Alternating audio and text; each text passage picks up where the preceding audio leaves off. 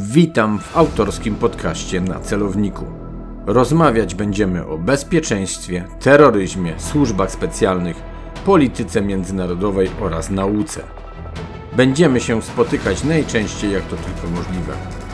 W ramach audycji usłyszycie Państwo komentarze i wykłady, a także rozmowy z zaproszonymi gośćmi. Zapraszam do stałego obserwowania podcastu.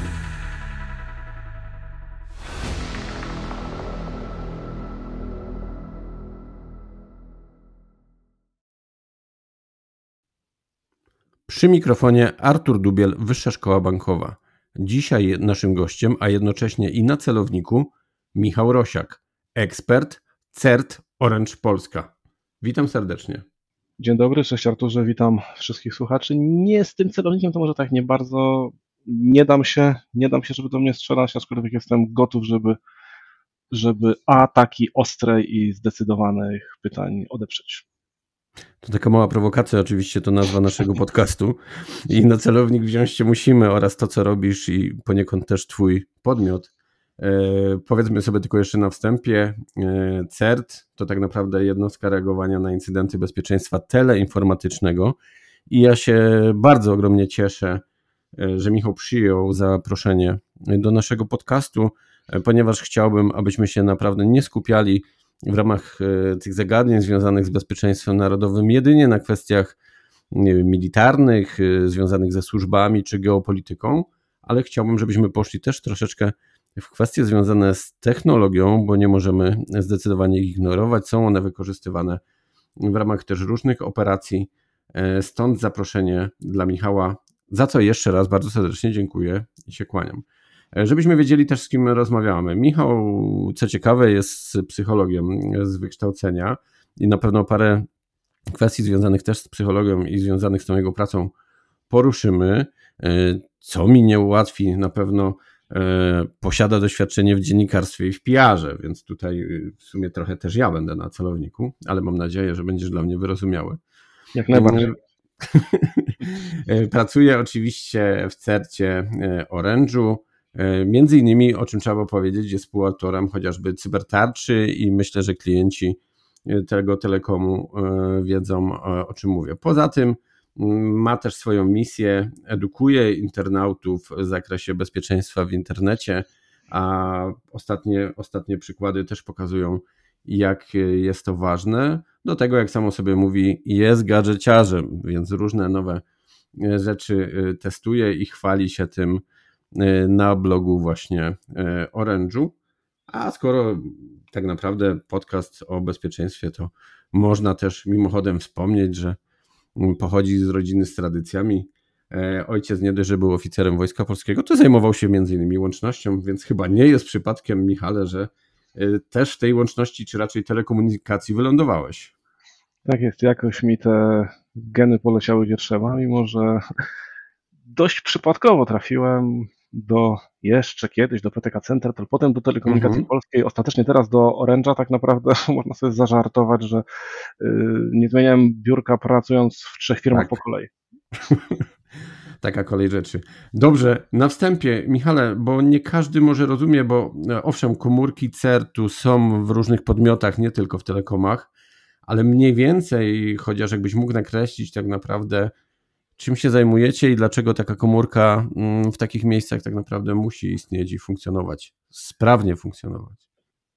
C E R T, czyli z angielskiego Computer Emergency Response Team, czyli tak jak wspominałeś, jednostka reagowania na incydenty bezpieczeństwa teleinformatycznego. Naszym zadaniem jest, zabrzmi to jak frazes, ale tak naprawdę właśnie dbanie o bezpieczeństwo sieci, dbanie o bezpieczeństwo... No właśnie, sieci w sumie czy klientów tak naprawdę, jak to jest? Czy to jest powiązane? Co w zasadzie, dbając o bezpieczeństwo sieci, dbamy o bezpieczeństwo klientów, ale mhm. raz, że ja robiąc ten awareness, że tak ze staropolska powiem, czyli dbając o świadomość zagrożeń wśród naszych klientów, no to zwracam się bezpośrednio do nich, ich edukuję, plus oczywiście kolega, który u nas zajmuje się pierwszą linią, do którego spadają, spadają wpadają, przepraszam, oczywiście maile czy telefony od klientów, no on też, on też ma bezpośrednie zetknięcie z klientami. Dla mnie nie ma różnicy. Dla mnie tak naprawdę Dla mnie jako członka certu klientem jest, za, jest zarówno Artur Dubiel, jeśli ma telefon czy mhm. internet w Orange'u, tak samo klientem jest, ko, jest kolega, który, nie wiem, pracuje w miasteczku Orange i coś tam mu w, ze względów bezpieczeństwa nie działa. To jest tak jak przy sędziowaniu, chyba ci spaliłem, bo chciałeś powiedzieć o tym, że sędziuje futbol amerykański. Dojdziemy do tego. Tak jest.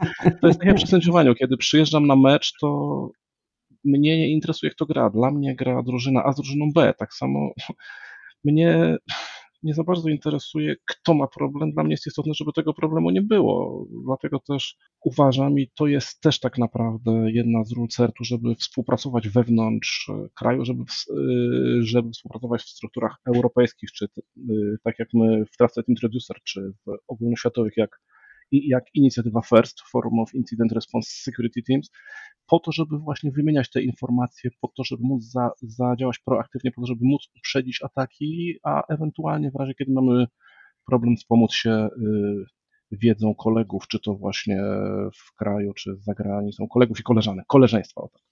Jasne, ale przede wszystkim właśnie wykrywacie i reagujecie, czy tak naprawdę macie wiedzę, że coś się może wydarzyć i pod tym kątem działacie? Tak naprawdę i to i to wykrywamy. Jest, jest kolega u nas, który jest odpowiedzialny za, grupa kolegów w zasadzie za... Już się wystraszyłem. za narzędzia oparte o sztuczną inteligencję i machine mhm. learning, które potrafią wykryć strony phishingowe de facto w momencie, kiedy jest rejestrowana domena już, i jesteśmy w stanie zablokować dostęp do takiej strony, zanim będzie, zanim w ogóle ruszy jakakolwiek oparta o nią kampania, bez, bez, bez udziału ludzi. Kiedy są Michale, oczywiście... muszę wejść w zdanie i zapytać. Chcesz mi powiedzieć, że w sumie jesteście bardziej aktywni tak naprawdę od podmiotów państwowych, bo tak naprawdę za domeny w Polsce odpowiada NASK. Są również rozwiązania prawne państwowe, które pozwalają blokować właśnie domeny. Czyli robicie tak naprawdę coś więcej. Pomidor.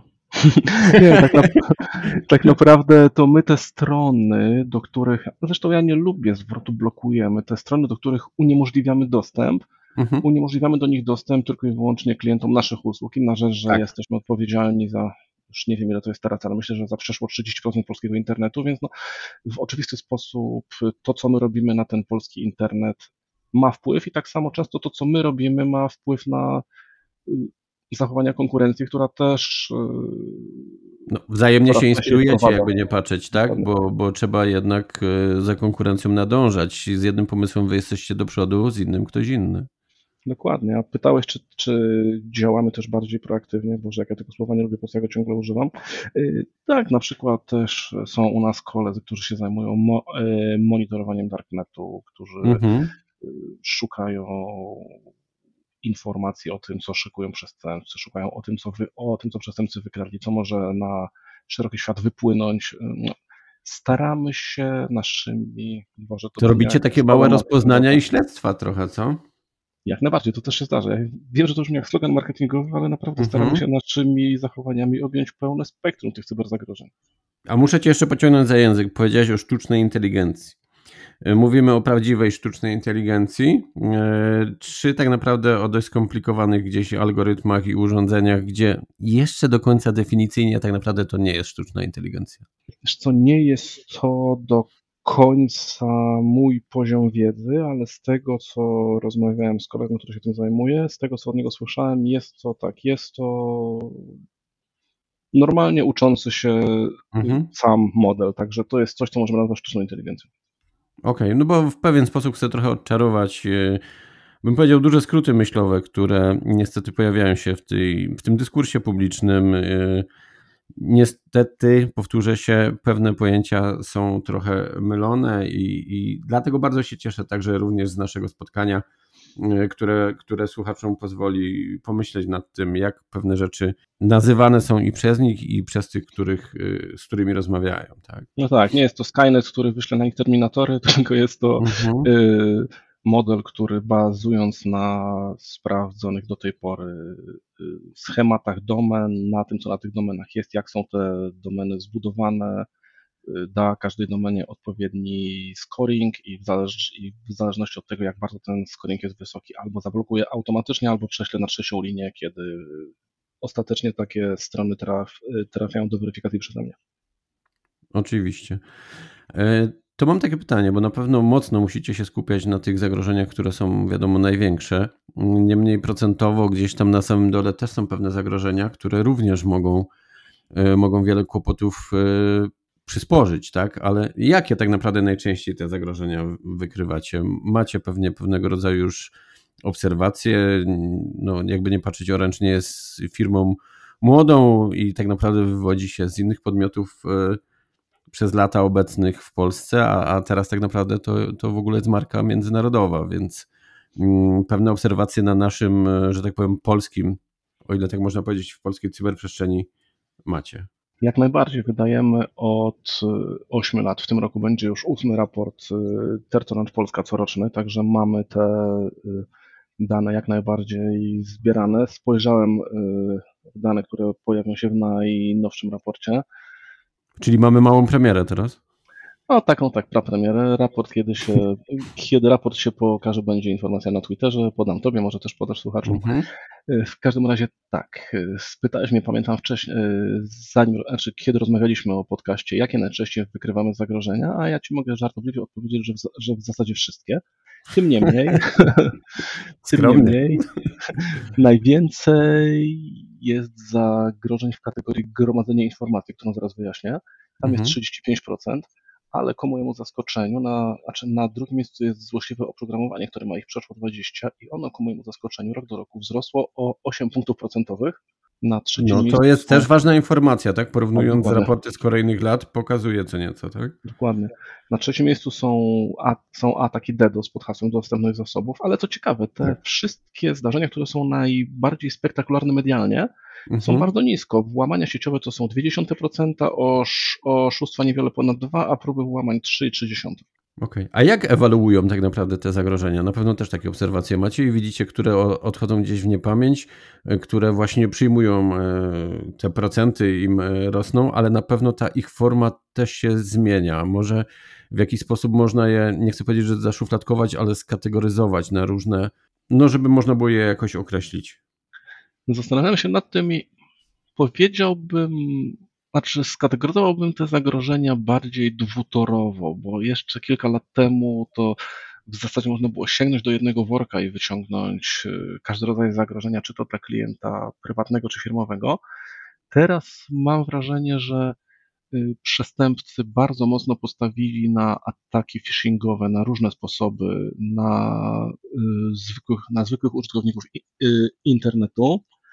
Czy to są bramki, czy to są fałszywe zakupy na O L X, czy to są kradzieże poświadczeń lo- logowania do Facebooka, yy, czy fałszywe aplikacje mobilne, bankery, a z drugiej strony są firmy, które są atakowane, znaczy które są najpierw skanowane i to jest właśnie ten punkt pierwszy, gr- gromadzenie informacji, to są mhm. automatyczne skany w sieci, szukanie podatności. Tak. My tego nie widzimy. My tego nie widzimy, dlatego jako zwykli użytkownicy myślimy, że przecież kurde phishing, ale nie, najwięcej jest, fa- jest faktycznie tego gromadzenia informacji i potem te podatności są, są, w, są wykorzystywane, ale też nie, też nie spłacajmy tego do tylko firm, bo podatny może być na przykład modem w czyimś domu, na który można się zalogować z sieci, a użytkownik nie zmienił domyślnego loginu i hasła, więc można mu się tam wbić, zmienić serwer, D, zmienić serwer D N S i podstawić mu fałszywe strony bankowe. Tak, przykład. Oczywiście. No, ja powiem szczerze, też miałem taką małą przygodę, kiedy serwisant do mnie przyjechał i między innymi też mm, routery, modemy, całe to oprzyrządowanie w domu montował. No i przychodzi tak naprawdę do, yy, do ustawień. Mówię, dobrze, to ja może wbiję jakieś hasło, ale widzę, że pan nawet szyfrowania nie ustawia. No to się pytam, mówię, może szyfrowanie, może już dwójeczkę ustawimy, tak? A gość się na mnie patrzy i mówi, ale po co?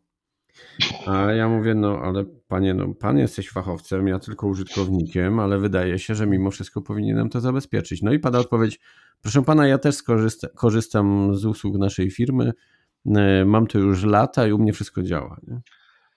No i podziękowałem panu, skończył wszystko, co miał skończyć i potem oczywiście przystąpiłem samemu do do zmian tychże ustawień, no ale to też niestety pokazuje, że i w samej branży, że tak powiem, oczywiście nie można porównywać akurat was do tej firmy, aczkolwiek no w branży też chyba są niestety braki, tak? W swojej edukacji skupiasz się na klientach, można powiedzieć, by końcowych, a jednak jak się okazuje i, i te podmioty instytucjonalne też chyba mają problem. Wiesz co, ja też staram się, kiedy jest tylko taka możliwość, kiedy jest wniosek o coś, o coś takiego, szkole też pracowników naszych właśnie z, właśnie z, właśnie z awarenessu takich rzeczy. Wydawać by się mogło prostych, ale no niestety nie są zbyt proste, skoro wciąż mnóstwo ludzi łapie się na phishingi. Też po to, żeby oni byli w jakiś sposób ambasadorami bezpieczeństwa. Od paru ładnych lat staramy się, wiem, to znowu brzmi jak marketing, ale ja po prostu... Ale tak nie, uważam. Bardzo ładne pojęcie, które powiem szczerze, chyba sobie za chwilę zapiszę i w jakiś sposób sensowny je wykorzystam. Bardzo mi się to podobało. Gratulacje. A dziękuję. Staramy się, żeby to bezpieczeństwo było faktycznie naszym wyróżnikiem, żeby nasi pracownicy wiedzieli, o co w tym chodzi. Przeprowadzamy na przykład też regularnie kontrolowane phishingi na na pracowników Orange też, żeby wiedzieli... Na własnych się... ludzi. No, oczywiście, słusznie, że tak. Słusznie. O, oczywiście, że tak, a potrafią być na tyle dobre, że kiedyś jak kolega zrobił i próbnie wysłał, to ja się złapałem. Uuu.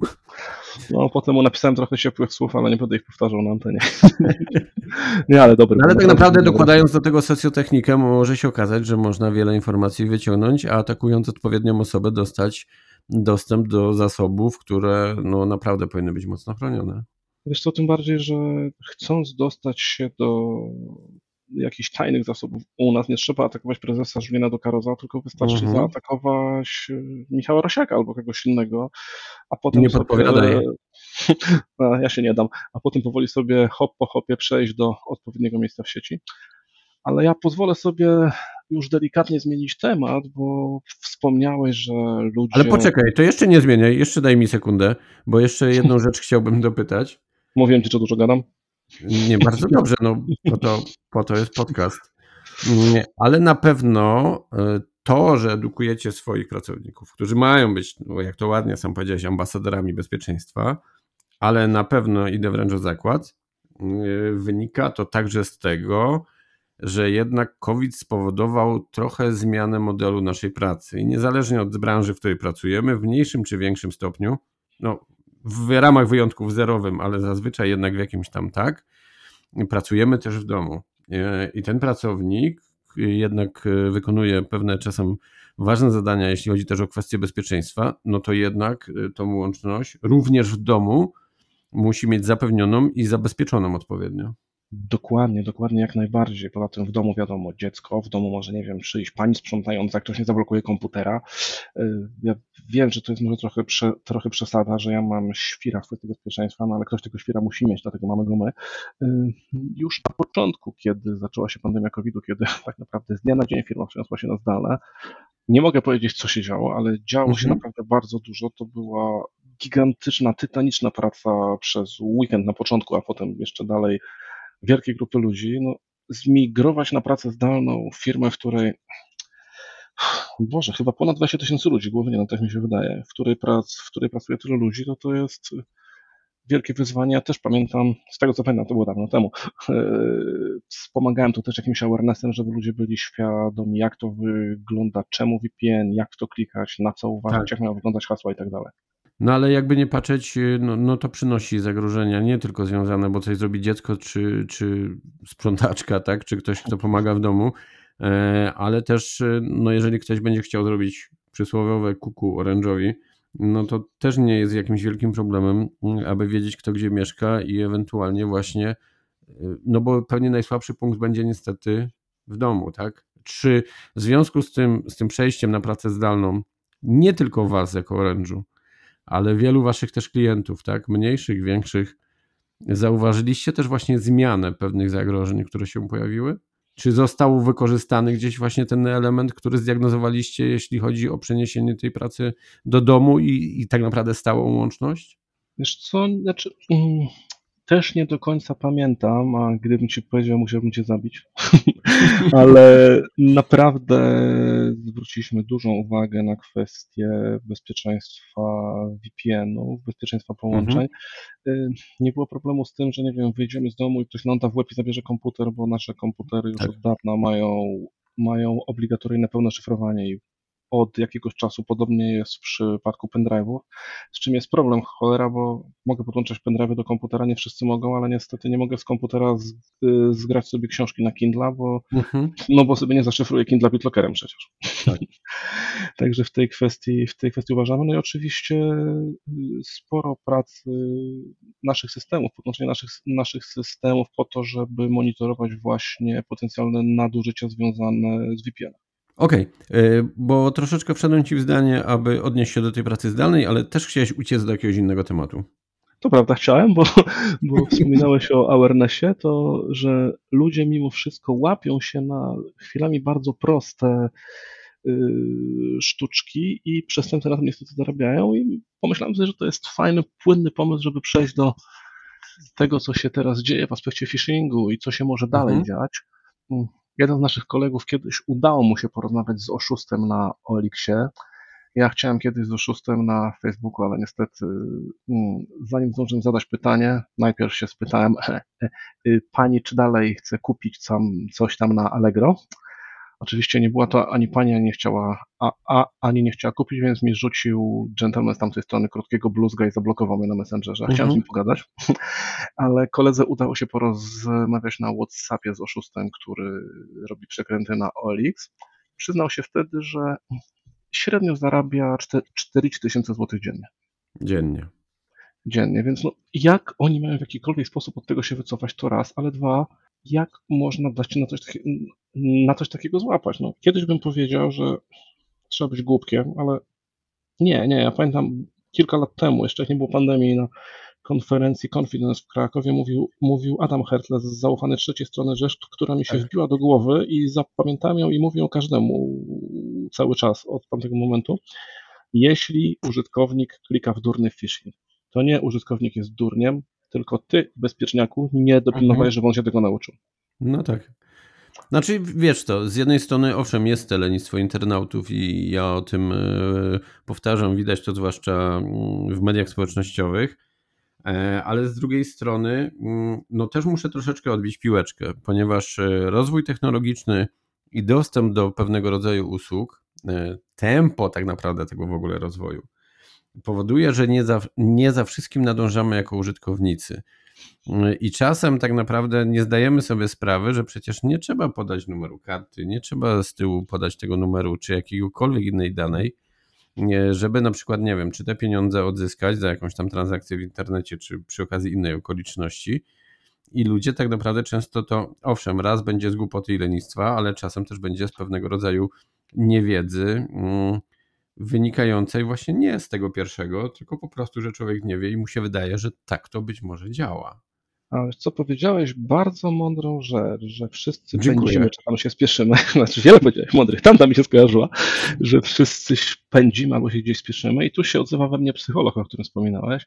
Tak. To, y, ktoś nam każe pędzić, ktoś nam każe się spieszyć. Dlaczego do ciężkiej cholery, kiedy przychodzi mail od obcego człowieka, przychodzi dziwny link, dziwny załącznik, dlaczego nie możemy po prostu się chwilę zatrzymać i zastanowić, slow down, bo...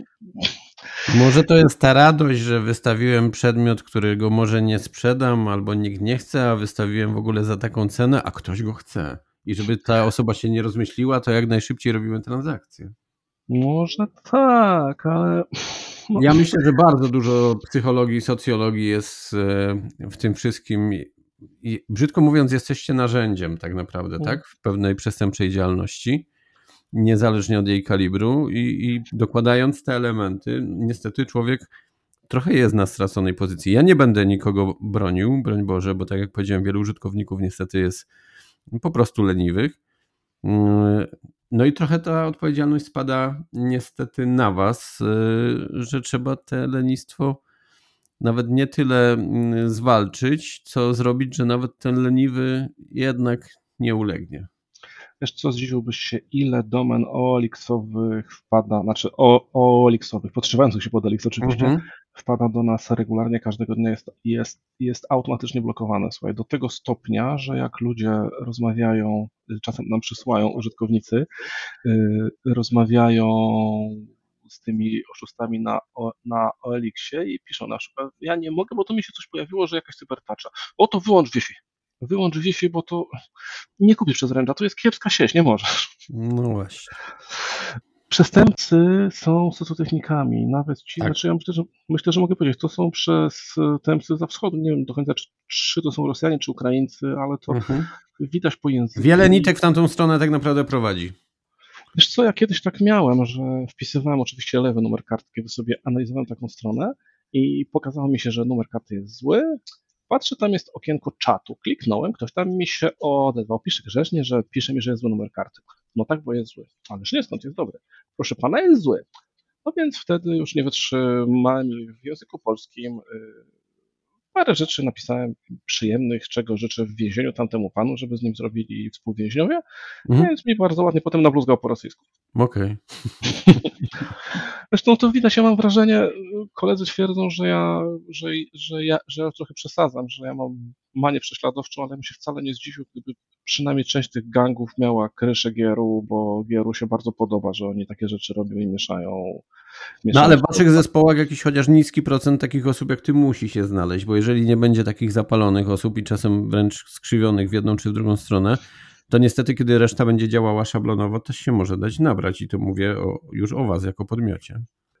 Dokładnie tak, a ja jestem, jestem dumny z tego, że to robimy i, I nie, bardzo dalej jak dziś, nie dalej jak dzięki, nie dalej jak dzisiaj przyszedł właśnie mail, że na mail cert kropka opel kropka orange kropka com polecam, jakby ktoś miał jakiegoś podejrzanego maila, bez problemu forwardujcie do nas, bo pomożecie innym internautom.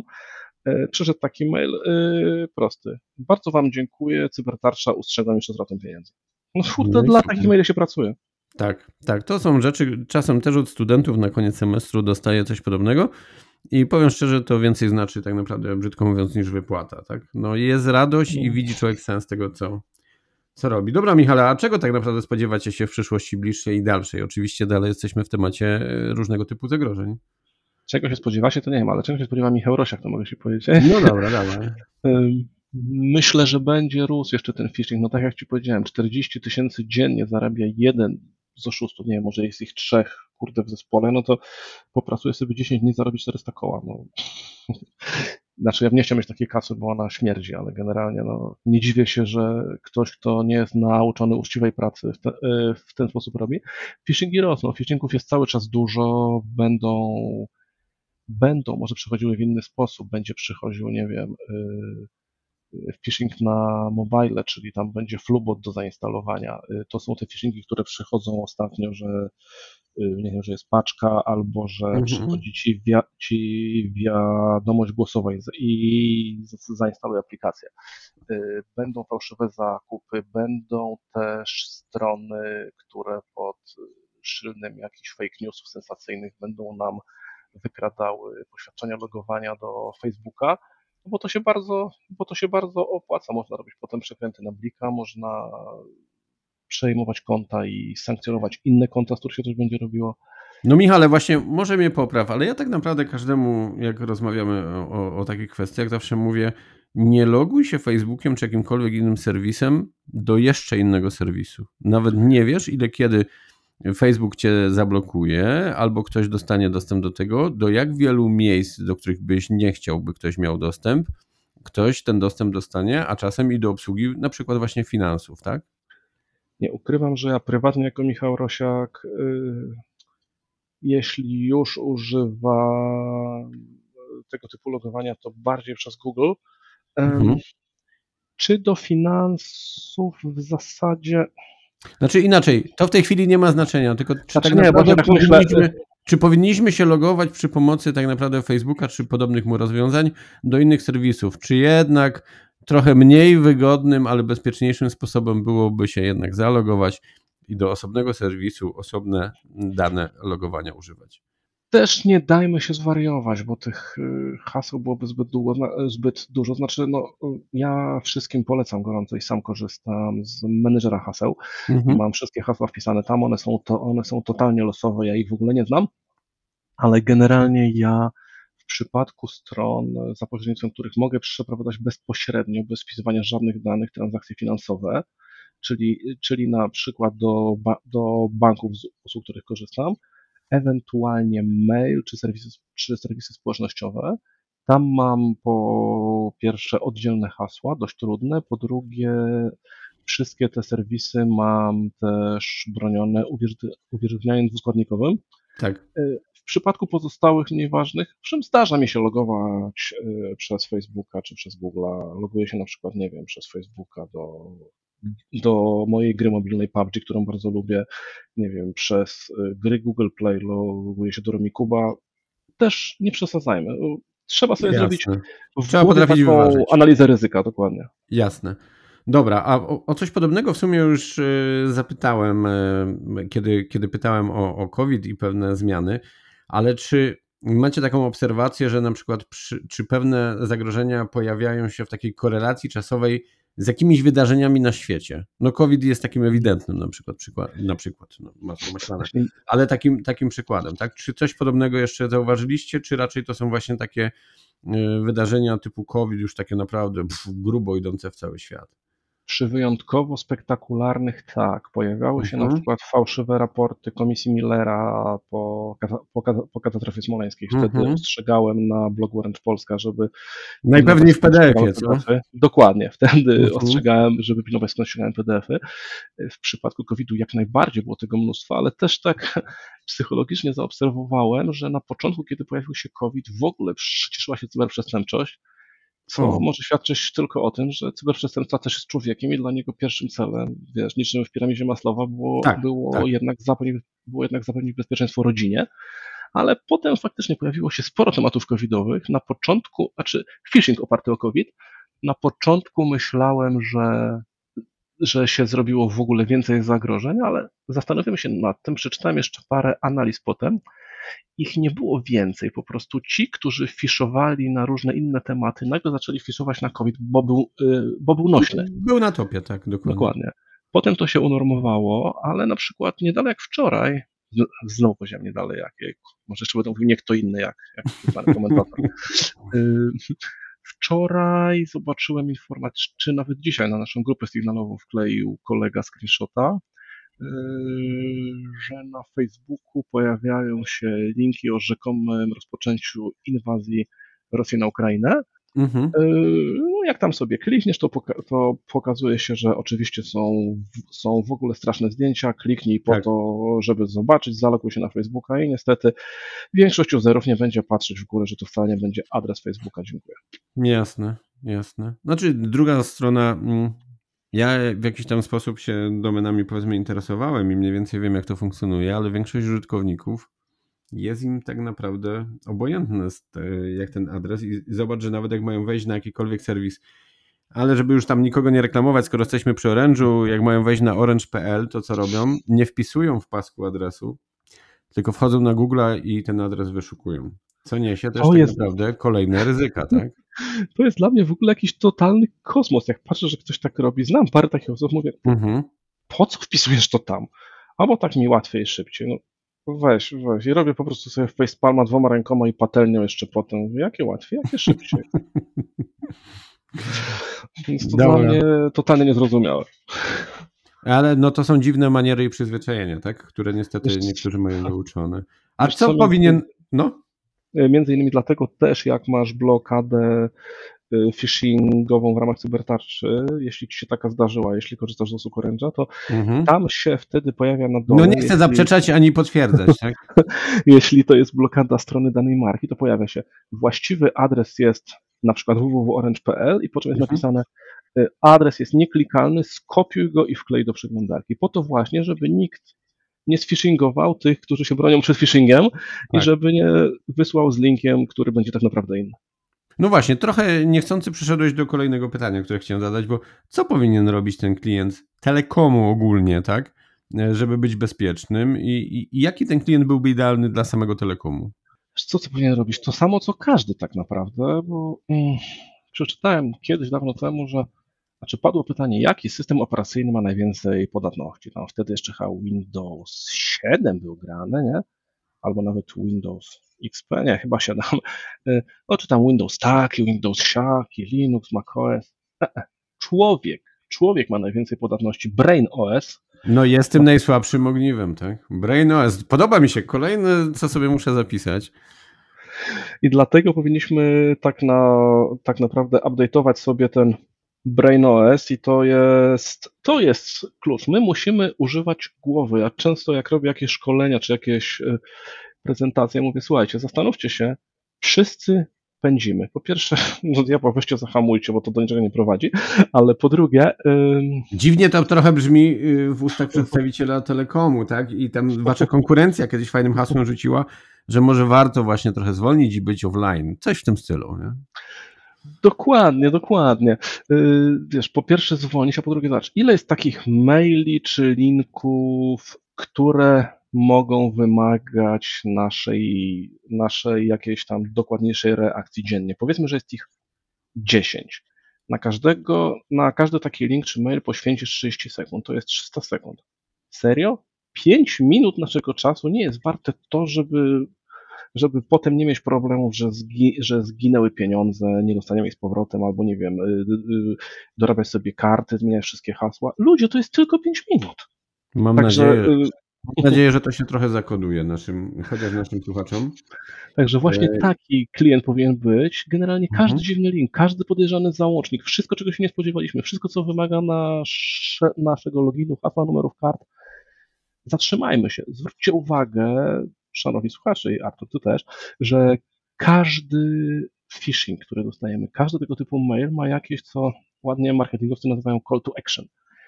Zawsze czegoś od nas Czyli wymaga. Jakaś reakcja musi po prostu tak. nastąpić. Wzbudza w nas stres, że coś nam wyłączą, że nie wiem, coś nam zabiorą, że coś będziemy musieli zapłacić, że nie oddadzą nam pieniędzy. Zawsze są takie rzeczy. To powinny być wielkie, ogromne, czerwone flagi, które nam machają mhm. w głowie niczym w osiemdziesiątym roku na Placu Czerwonym, nie? Tak, tylko Michale, jeszcze jedna rzecz mi się taka nasunęła, bo inaczej jest na pewno rozmawiać, tłumaczyć i uczyć osobę jeszcze młodą, która jest, no mówmy się, dość biegła w technologiach i w tych wszystkich rozwiązaniach, które z rozwojem technologicznym się pojawiają, inaczej z osobami trochę starszymi, dla których już zalogowanie do Facebooka jest sukcesem, bo córka na przykład założyła konto.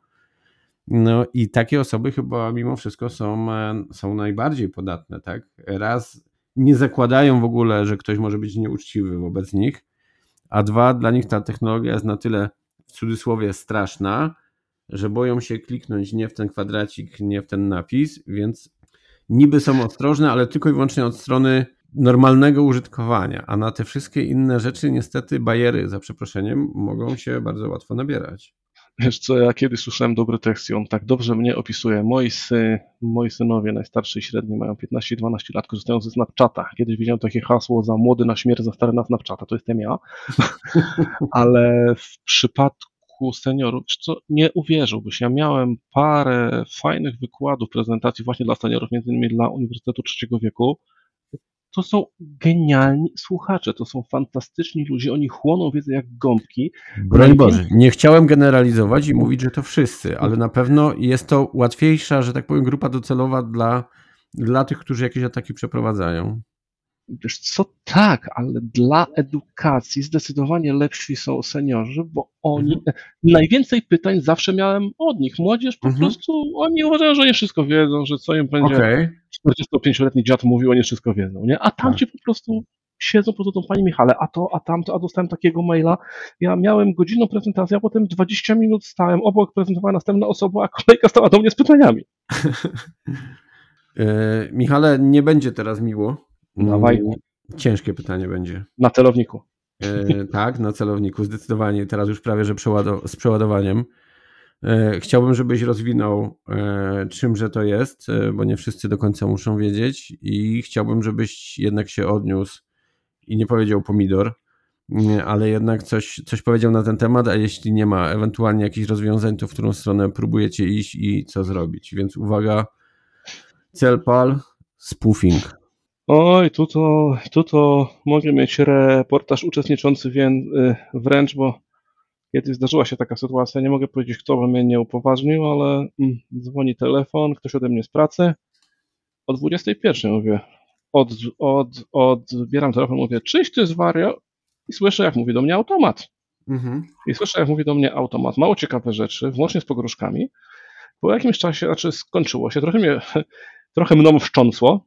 Tak. Po jakimś czasie dzwonię do tej osoby, on nie odbiera. Dzwonię potem znowu, on mówi, wiesz co, nie wiem, czy mogę od ciebie odbierać, bo właśnie do mnie dzwoniłeś. Oho, ciekawe, Aha. A mówiłem ci to i to? Tak. O, ty mi też.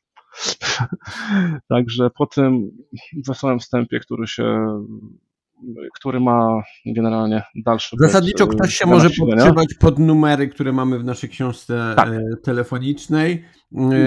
Trzeba też powiedzieć jedno, niekoniecznie musi być automat po drugiej stronie, tak? Tak, tak, dokładnie. To mogą być numery nawet, nawet, nawet spoza książki. Generalnie spoofing, tak encyklopedycznie, to jest prezentowanie odbiorcy połączenia głosowego fałszywego numeru telefonicznego mhm. osoby dzwoniącej i motyw jest wtedy, kiedy operator pozwala klientowi podłączonemu do, do, do centrali na prezentację innym numerem niż przydzielony i kieruje to połączenie w świat. Możliwe jest też zhakowanie... Czy poniekąd już mamy pewne rozwiązanie tej sytuacji po tym, co teraz powiedziałeś?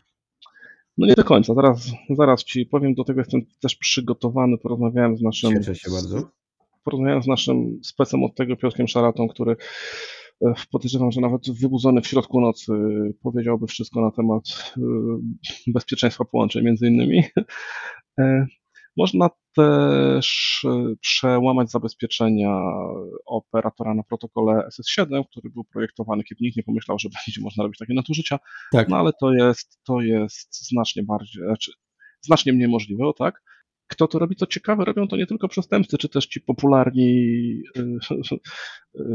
no, straszący polityków, celebrytów i Rosiaka. Zdarzają się na przykład nieuczciwi operatorzy telefoniczni, którzy mhm. tranzytując ruch podmieniają ruch, nie, podmieniają ruch nieunijny na unijny, dlatego że jest tańszy. No rozumiem. Dlaczego to jest takie trudne? Bo pewnie chciałeś to pytanie zadać. Dlaczego nikt tego nie blokuje? Nie to, że my, ale nikt. Bo jako operator mamy bardzo ograniczone możliwości, żeby to zrobić. Wcale się nie bronię, to jest prawda, bo, tak. mamy, kontrol, bo mamy kontrolę tylko nad swoją siecią. Mhm. Y- Pilnujemy, żeby od nas nie wychodził spoofing, ale generalnie jesteśmy odpowiedzialni tylko w, w ramach strony. Własnej sieci, jakby, tak? Dokładnie. Nasi abonenci w naszej sieci prezentującymi się naszymi numerami. Dobra, bo powiem tak, komunikat ze strony państwowej był taki, yy, zobowiązujemy operatorów komórkowych do zapobieżenia tego typu zagrożeniom. I specjalnie chciałem zadać to pytanie, bo no, też sobie zdawałem sprawę, że przecież wasza infrastruktura z waszą infrastrukturą, na resztę nie macie do końca wpływu. Czy Właśnie teraz? To wejdę Ci w słowo. Tak. To się zaczyna dziać, to się zaczyna mhm. dziać, to jest cholernie skomplikowane i kosztowne, ale no faktycznie pojawił się ten problem, więc yy, nie mogę podać żadnych dat, nie tylko dlatego, że musiałbym Cię zabić już drugi raz, musiałbym Cię mhm. wykopać i zabić znowu, tylko dlatego, że... Południu depta na ziemię i się widzimy. No to to, tylko dlatego, że faktycznie tych dat nie ma, ale się dzieje. Najprostsze rzeczy w stylu, nie wiem, bl- blokowanie num- numeracji infolinii bankowych. Takie rzeczy zaczynają Aha. się dziać, żeby, żeby nie mógł dzwonić bank, kiedy na przykład dzwoni z zagranicy, bo kiedy dzwoniła do mnie ta osoba, która dzwoniła, to kolega sprawdził, yy, niby dzwonił ze swojego numeru w Orange'u, ale tak naprawdę to był numer bodaj z T-Mobile'a, a połączenie, a połączenie przychodziło z zagranicy. Mhm. No. Dla pozostałych no, trzeba te rozwiązania wycenić, to pozwolę sobie użyć zwrotu. Dobrze, ale pytanie, do... faktycznie to spadnie tylko na was jako telekomy, czy jednak mimo wszystko w jakiś sposób, nie wiem, instytucje, urzędy państwowe, które, które w tym wszystkim też biorą jakiś swój udział, no powinno być to działanie tak naprawdę całego systemu właściwie? Jeszcze aż tak głęboko w tym nie siedzę, ale myślę, że bez współpracy z publikiem tego się nie da zrobić, no bo stawiam, że za tym muszą pójść rozwiązania ustawowe, żeby na pewne rzeczy, nie wiem, nie wiem, pozwalać, tak mi się, tak mi się wydaje. Na przykład Amerykanie teraz wdrażają, u nich się zaczyna, wdrażają standard Stir/Shaken, oni lubią robić takie fajne, takie fajne, takie fajne akronimy. On w skrócie bazuje na weryfikacji caller line identification u źródła i bezpiecznym przekazaniu tej informacji razem z połączeniem. Wiesz co, ale to jest też trochę tak jak... Mm, zobacz, dlaczego Polska cały czas jest do, jest do przodu, jeśli chodzi o, o płatności kartami, o, o płatności mobilne przed U S A. Bo oni te swoje płatności mieli po prostu od króla ćwieczka i tam się przeciągało pasek magnetyczny i oni po prostu mhm. do, znaczy, przez długi czas cały czas tak mieli. A u nas się budowało ten standard tak naprawdę od samego początku bezpiecznie. Kiedy mhm. były chipy, kiedy było. I dlatego my jesteśmy do przodu. Dlatego a też lubimy teraz... nowości, tak? Taka jest prawda, a i kadry, o, tak. tym, i tutaj ukłon w swoją stronę, jednak pozwalają na to. No wystarczy czasem pojechać za granicę i można się zdziwić, że w sumie no to u nas jest lepiej. Dokładnie, no. Ja pamiętam, byłem z dziećmi na wakacjach, to taka krótka dygresja, byłem z dziećmi na, wak na wakacjach nad, nad morzem, podjechaliśmy na chwilę przez, przez Świnoujście do Albeku, poszliśmy na lody, usiłowałem bełkotać coś do pana po niemiecku, a, a on do mnie radośnie po polsku, żeśmy sobie chwilę pogadali, on mówi, proszę pana, Polacy marudzą, ja mieszkam tutaj, za komórkę płacę co najmniej pięć razy tyle, co w Polsce. Mhm. Wszelkie transakcje z konta bankowego płatne, prowadzenie konta bankowego płatne, wy naprawdę macie na co narzekać? Właśnie. Nie, to ja już kiedyś powiedziałem, że nie doceniamy mimo wszystko tego, tego co mamy. Ale dobra, wracając do tego naszego nieszczęsnego spoofingu, damy z tym radę, czy nie? I co? Kiedy? No, nie dam swojej głowy pod topór, ale myślę, że wydaje mi się pod, po raz kolejny mówię jako Michałowi Rosiakowi, a nie jako tak. Orange Polska, że wcześniej niż później, bo naprawdę dużo się dzieje. Za dużo. Wiesz, wiesz, no polityk... Moim prywatnym zdaniem polityk może mieć pewne rzeczy gdzieś i miewa pewne rzeczy gdzieś, póki nie dotyczą jego. A jeśli mhm. nagle dzwonią do niego, a jeśli nagle człowiek, nie wiem, z, z opozycji oskarża rządzącą koalicję, że oni to prowadzą, no to ja już mhm. pomijając wszelkie sympatie polityczne, poruszyłbym niebo i ziemię, żeby kurde pokazać, że to nie ja. Tak. Po prostu. No, to jest tak naprawdę bezpieczeństwo wszystkich obywateli. Od samego dołu idąc, a ostatecznie po cały aparat państwowy, tak? No nie, nie czarujmy się. I zadam takie pytanie, takie trochę odnosząc się do domen internetowych. Nie można urządzeniom końcowym, w sensie telefonom, w skrócie oczywiście telefonom, bo to mhm. wiele urządzeń można podłączyć, nadawać jakichś certyfikatów, tak jak jest w przypadku domen, tak, no jednak zakładamy te kłódeczki, kłódeczki na, na nasze adresy, gdzieś tam próbujemy. Oczywiście nigdy nie ma czegoś takiego jak stuprocentowe bezpieczeństwo, więc nie da się pewnych zagrożeń całkowicie wyeliminować, ale jednak w jakiś sposób, żeby utrudnić takie działanie, nie można by jakoś certyfikować tego? Wiesz co, teoretycznie można, ale praktycznie jak widzisz... Te rzeczy też są wciąż spufowalne póki co, a jeśli chcielibyśmy certyfikować, to musielibyśmy po prostu cały system, cały system zaorać od początku do końca. Myślę, że w podobnym, acz nie aż takim kierunku idzie ten właśnie protokół Stir/Shaken, o którym wspominałem, bo przekazanie razem z, razem z połączeniem numeru telefonu dzwoniącego, to jest tak, na, to jest tak naprawdę coś w tym stylu, że wtedy przychodzi mm-hmm. na urządzenie końcowe i patrzy, dobrze, wychodzi, że dzwoni do mnie jeden jeden jeden dwa dwa dwa trzy trzy trzy, sprawdzam, w, na, w nagłówku przyszło to samo, ok, to przyjmuję. No to jest kwestia tak jak przy szyfrowaniu, kluczach publicznych, tak i tak dalej, no dokładnie. Wydaje się, że jest to, nie jestem tym specem, broń Boże, ale, ale wydaje się, że jest to do zrobienia, na pewno jest to duży nakład pracy, rozwiązań, finansowy pewnie też, ale jest to na pewno zagrożenie, które niestety... Chcę, nie chcę powiedzieć, że odpowiednie jego wykorzystanie, bo to źle zabrzmi, tak? Ale sprytny przestępca naprawdę wiele może ugrać na, na takim rozwiązaniu, niestety. A ja sobie pozwolę wrócić do Jasieniewa. Jak się stamtąd dzwoni, to też hmm. można wiele zamieszać, a wiemy, że rosyjskie służby bardzo lubią wprowadzać zamieszanie w, w krajach ościennych, nie? Dobra, a tak pokrótce. Nie chcę powiedzieć jeszcze, że w formie pewnego podsumowania, ale żeby też wskazać, bo ludzie łapią za swój telefon, nieważne w jakiej tam sieci go mają i oczekują, że już połączenie będzie i że będzie wszystko działało. Przecież dzisiaj telekomy, łącznie z waszym, to nie jest tylko zapewnianie łączności na zasadzie S M S i rozmowa, to nie tylko te M M S-y, które też już idą w zapomnienie i tam w ogóle i, i w ogóle a się zapętliłem trochę, ale że S M S-y też już zmieniają z M M S-ami trochę sposób i nowe rozwiązania zaczynają wchodzić, ale to robicie dostęp do telewizji, do wielu innych różnych usług i to jest naprawdę już multi, bym powiedział, takie przedsięwzięcie, więc nie tylko Telekom jako taki. Jak w ogóle taka firma tak naprawdę funkcjonuje, bo wydaje się, że większość klientów w ogóle nad tym się nie zastanawia, a pod kątem bezpieczeństwa to już chyba wcale. Ja myślę, że to jest dobre, bo tak na dobrą sprawę taka transparentność jest fajna. Ja często mówię, ktoś mówi mi, słuchaj Rosiu, bo wy, co ta wasza cybertarcza? Ja w ogóle nie wiem, jak to działa. Mówię, to dobrze.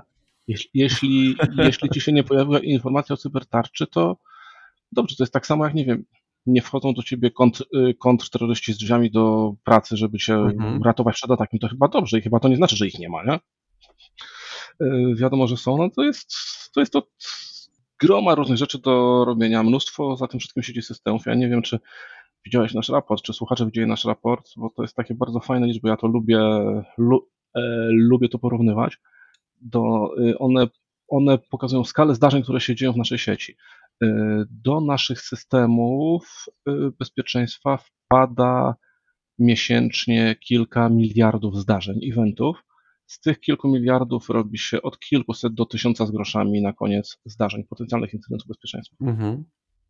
Gdyby nie, gdyby nie te systemy, byłoby, byłoby słabo. To jest tak jak trochę y, człowiek mający wadę wzroku, no, coś tam przed sobą widzi, nie wpadnie na drzwi, jak wyciągnie ręce, ale jak sobie założy dobrze zrobione okulary, to nagle widzi całe mnóstwo różnych rzeczy naokoło. Także my staramy się widzieć cały czas całe mnóstwo rzeczy naokoło i... Za chwilę wrócimy do tej ciągłej gotowości, ale jeszcze o jedną rzecz chciałbym zapytać, bo z jednej strony dostarczanie wielu różnych usług klientom to jedno, ale dwa, na końcu tej nitki, którą dostarczacie do klienta, on może podpiąć wiele też różnych urządzeń, no i są te urządzenia Internet of Things, tak? Czyli wszystkich tych rzeczy ubieralnych i nie tylko ubieralnych, zegarki, czujniki, sensory, lodówki, które same będą nam za chwilę zamawiać, a właściwie już to robią y, zakupy w sklepie. Nie, jak myślisz, bo jak sam się przyznajesz do tego, jesteś gadżeciarzem, to raz, chciałbym zapytać, czy testujesz też gadżety, których jeszcze nie ma na rynku, a dopiero będą wchodzić? Y, dwa, w którą stronę to wszystko pójdzie i jak ci się wydaje, tobie jako tobie, uprzedzę połowę odpowiedzi. Co za chwilę tak naprawdę na rynku może się pojawić, w którą stronę z tym wszystkim pójdziemy? Co gadżety jako takie nie zdarza Dzisiaj mi się gadżety, dostawać. Jutro przestają być gadżetami. No tak, tak?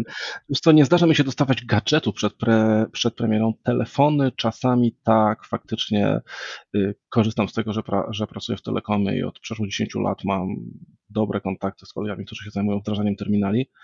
Niektórych nie mogę mieć przed premierą, niektóre mogę, są firmy, które mają bardzo takie, bardzo takie strict zasady i tylko ci, którzy podpisali N D A, mogą fizycznie brać telefony do ręki.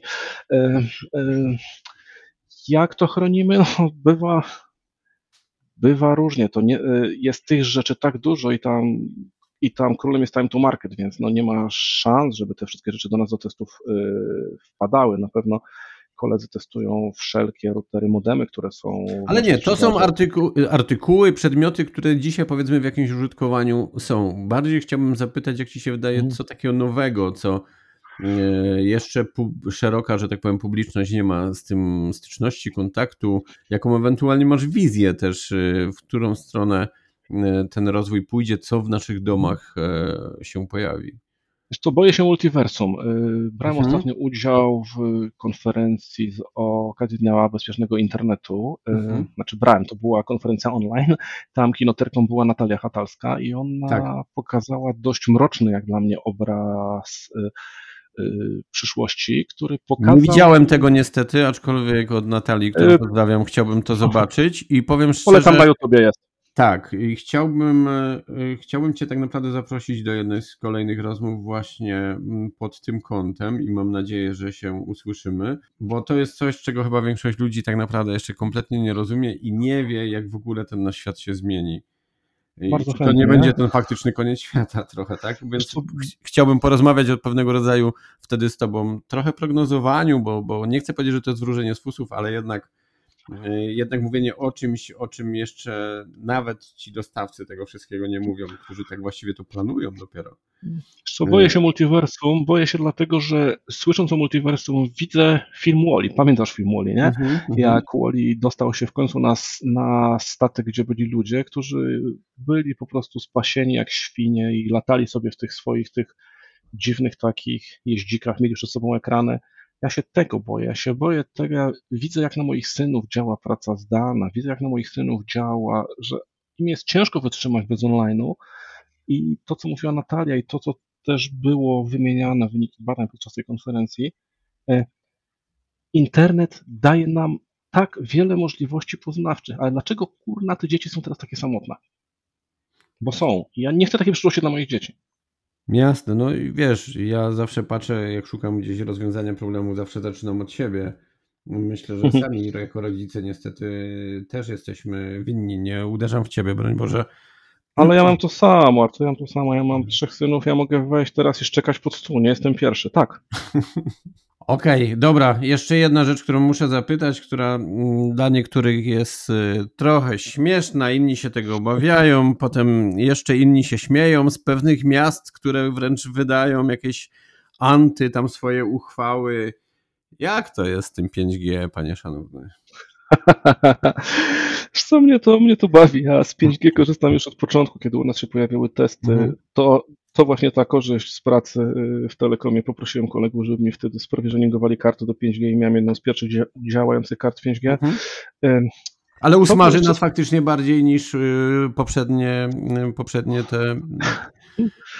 Wiesz co, powiem tak, zanim, znaczy, kiedy zacząłem pracować z pięć G, miałem dwóch synów, teraz mam trzech, więc myślę, że to pewnie nas nie wyjaśnia, to raz, a dwa, no, no, no. Ja jestem psychologiem, jak wspominałeś, więc no, nie wypada mi choćby etycznie nawiązywać do motywacji yy, kierujących tymi ludźmi, aczkolwiek tu też widzę G R U, sorry, czasami. Znaczy tam są nawet dowody, że przecież niektóre z tych kół antyszczepionkowych są powiązane z Rosją. Tak. E, to, jest po, to jest po prostu szybszy internet. To jest po, to jest po prostu internet, który, y, który, poz, który pozwoli nam, jeśli w tej przyszłości, w tym cholernym multiversum. A no właśnie, domu... znowu mnie uprzedziłeś, kurczę, przestaję cię powoli. Chciałem zapytać, czy te pięć G i meta, y, czy te uniwersum, jakkolwiek się to nie będzie nazywało, bo przypuszczam, że ktoś będzie próbował coś podobnego zrobić, aczkolwiek myślę, że ci, którzy pracują nad tymi rozwiązaniami, na to, do tego nie dopuszczą i będzie tylko jeden taki no, typowy monopol. Czy to jedno z tym drugim właśnie, zresztą Chińczycy pracują już nad sześć G i siedem G, tak? I czy to nie jest pewnego rodzaju warunkiem, żeby faktycznie ta meta mogła funkcjonować na tej swojej pełnej, że tak powiem, prędkości, chociaż oczywiście jest to pewnego rodzaju tylko porównanie. Wiesz co, wspominasz o pracach Chińczyków, z całym szacunkiem dla ludzi z państwa środka. Chińczycy mhm. dali nam też buty, buty, buty, a, buty Abibas i bluzy Nakei, więc nie przesadzałbym. Mhm. Ale tak, jak najbardziej pięć G to jest to, co tak naprawdę pozwoli na rozwinięcie. Meta tego są... potrzebuje. Tak, to jest to, co pozwoli nam te wszystkie urządzenia w domu trzymać podłączone. Każde będzie miało dzięki I P v sześć swój adres I P. Mhm. No i na cholerę nam będzie ten offline. Założymy sobie te O, założymy sobie te okulary, będziemy tyć, będą nam przywozić. Dobra, akurat mnie jedzenie przywożą, tylko że tam z takiego sklepu, ale, ale zdarza mi się wychodzić na dwór z dzieckiem, nie? I przeniesiemy się do sieci. Dla mnie to jest, dla mnie to jest trochę straszne. Nie powiedziałbym, że będę z rozrzewnieniem wspominał, jak w połowie lat osiemdziesiątych czy dziewięćdziesiątych jeździłem sobie autobusem na miasto, czytałem książkę i I jakoś wszystko działo się wolniej. No, nie zawrócimy technologii, nie przesiądziemy się na konia, ale mi jest smutno. Następnego psa będziesz miał, nie chcę powiedzieć, że wirtualnego, bo pewnie nie tak się będzie nazywał, ale to w sieci będziesz go wyprowadzał, tak? Wiesz co, na razie nawet nie w sieci, w tej mecie. Pomroczy. Jak to brzmi po polsku, w tej mecie, nie? To jest jakaś totalna masakra po prostu. Dobra, ja, jesteś, nie chcę, żeby to się działo. Jasne, jesteś psychologiem i od tego właściwie zaczynaliśmy i poniekąd ja się cieszę, bo do wielu rzeczy możesz się odnieść, ale o jedno też ba- bardzo chcę zapytać, bo jednak pracę, no niekoniecznie, może ty, nie wiem do końca, ale, ale twoi współpracownicy no macie pod ogromnym stresem, presją właśnie i czasu, i stresu, tak? Ciężko sobie z tym, z tym radzić. Ty akurat masz jeszcze osobne zainteresowania, bo wiedziałem, że jesteś sędzią futbolu amerykańskiego, co nieco tam jeszcze strzelasz. Dzisiaj się jeszcze dowiedziałem, że pilotem rajdowym jesteś, tak? Co no, byłem, tak to było najbardziej... dawno temu. Słucham? Byłem, to było dawno temu. Dawno temu, okej. Okay. Ale co ci pomaga tak naprawdę najbardziej się odstresować? Bo jednak trzeba wyjść i nie da się do końca odciąć i przyjść z pustą głową do domu. Wiesz co, ja uważam, że stres mają, nie wiem, lekarze na oddziałach covidowych, stres mają ludzie, którzy odbierają telefony w dyżurnecie, to się mówiłem wcześniej właśnie, mm-hmm. od, od gdzieś, nie wiem, molestowanych seksualnie, czy nie wiem, groomingowanych. Ci ludzie mają stres i oni na, i ich naprawdę bardzo podziwiam. Mój stres jest takim stresem stricte zadaniowym w sytuacji, kiedy, nie wiem, coś się dzieje, zadzwoni do mnie dyrektor od dwudziestej drugiej trzydzieści, co, co też się zdarzało, i robimy sobie spotkania kryzysowe do wpół do drugiej w nocy. To jest taki stres napędzający mnie psychologicznie, używając, to jest eustres, nie dystres, to jest taki mm-hmm. stres, który mnie naprawdę pozytywnie nakręca. Ale trzeba pilnować, żeby się nie przepalić, tak? Bo granica jest naprawdę, bym powiedział, wąska. Tak, jak najbardziej. Ja, ja, ja lubię wyjść na spacer, lubię, nie wiem, przejechać się na rowerze. Kiedyś lubiłem biegać, ostatnio jakoś tak przyhamowałem z tym, bie, z tym bieganiem, muszę do tego wrócić. No i ale kiedy... Sędziowanie jest formą od, odreagowania, czy trochę innego hobby, tak naprawdę niezwiązanego z zawodem? Wiesz co, trochę jedno, trochę drugie, jak najbardziej to jest takie moje katarzis, czy też tyczące się pracy, czy też tak naprawdę tyczące się domu. No mam w domu mało, jest pełna dwuletnie dziecko, jego mama nie ma problemu z tym, że ja, nie wiem, raz na dwa weekendy wyjadę sobie gdzieś w Polskę albo nawet w Warszawie, mhm. pójdę sędziować mecz. To jest zupełnie inna rola społeczna, w której się spełnia. Uważam, że jestem w tym dobry. No, sędziuję futbol amerykański od kilkunastu lat, od początku futbolu w Polsce. Też ciężko mi wyobrazić sobie życie bez tego. Zamierzam sędziować dopóki, dopóki zdrowie pozwoli, a potem faktycznie wracam zmęczony, czystszy, czasami trochę yy, kontuzjowany, bo to tamto sobie ponaciągnę. Kiedyś mi się zdarzało z czterema kontuzjami sędziować mecz. Chciałem cię o to zapytać, bo tak naprawdę też byłem sędzią, aczkolwiek piłki nożnej. Bardzo się różni sędzia futbolu amerykańskiego od, od, od właśnie tej piłki kopanej? Co to jest? Kompletnie inna specyfika. Nasz, nas na przykład w trudnych meczach na boisku jest siedmiu naraz, mhm. po dwóch z każdej strony boiska na linii i trzech w środku, czyli, czyli w sumie siedmiu. To też nie, znaczy poza tym nie biegamy przez cały czas po boisku, to jest taki sposób rwany, biegniemy, stajemy, biegniemy, stajemy, ale faktycznie zdarza się sytuacja, kiedy na przykład na mojej linii biegnie szybki skrzydłowy do podania, ja go muszę gonić, a jak on to podanie złapie, to muszę biec, żeby być jak najszybciej w, w strefie końcowej. Ale to też nie jest tak, że nie wiem, że oni na nas wpadają. No, mówi się, że jeśli zawodnik wpadł na sędziego, to znaczy, że sędzia był tam, gdzie nie powinno go być w danym momencie. Uh-huh, uh-huh. Mnie się to zdarzyło trzy razy w całej kilkunastoletniej karierze.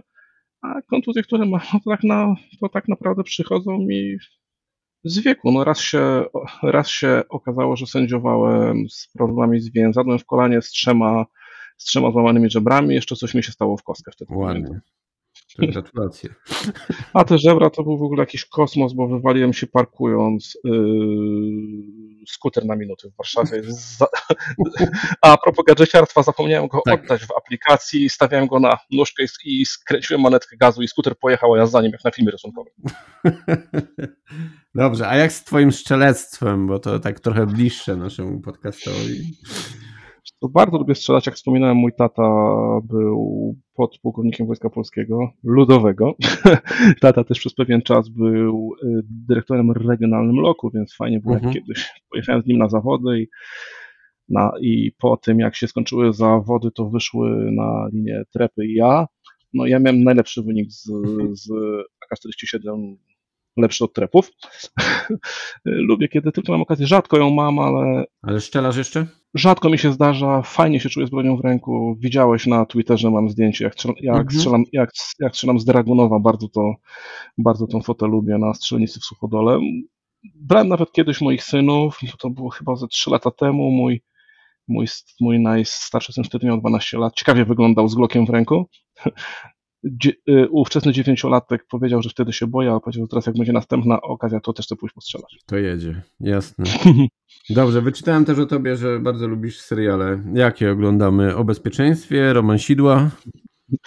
Wiesz co, ja bardzo, bardzo wiele różnych lubię. Co ciekawe, legendarny bezpieczniacki mister Robot po drugim sezonie zaczął mnie nudzić, mhm. ale uwielbiam na przykład Black Mirror, mhm. Stranger Things, ale też, na przykład, ale też na przykład lubię The Crown, lubię mocne psychologiczne rzeczy w stylu You, lubię Westworld właśnie o technologiach, o tym, mhm. co nas w przyszłości czeka.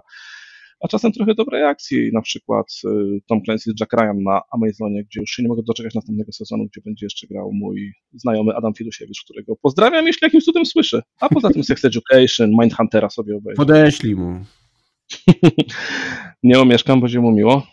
Dobrze, Michale, zapraszam na pewno do kolejnych odcinków. To też już zapowiadam, że Michał będzie, będzie naszym gościem. Na pewno będzie parę tematów trochę węższych, które po... po Po, po rozmawiamy na nie, ale pewnie wejdziemy trochę głębiej, więc myślę, że będzie, będzie zdecydowanie ciekawiej. Dzisiaj na celowniku Michał Rosiak, C E R T Orange Polska. Dziękuję serdecznie. Do usłyszenia. Dziękuję również. Mam nadzieję, że dałem radę. Pozdrawiam wszystkich gorąco i do usłyszenia. Kieruj się w stronę podcastu na celowniku. Wszystkie odcinki podcastu na celowniku dostępne są w platformach podcastowych Spotify, Apple Podcast, Google Podcast, Anchor, a także w serwisie YouTube. Zapraszam również do wspierania podcastu na celowniku w portalu Patronite pod adresem patronite kropka pl ukośnik na celowniku.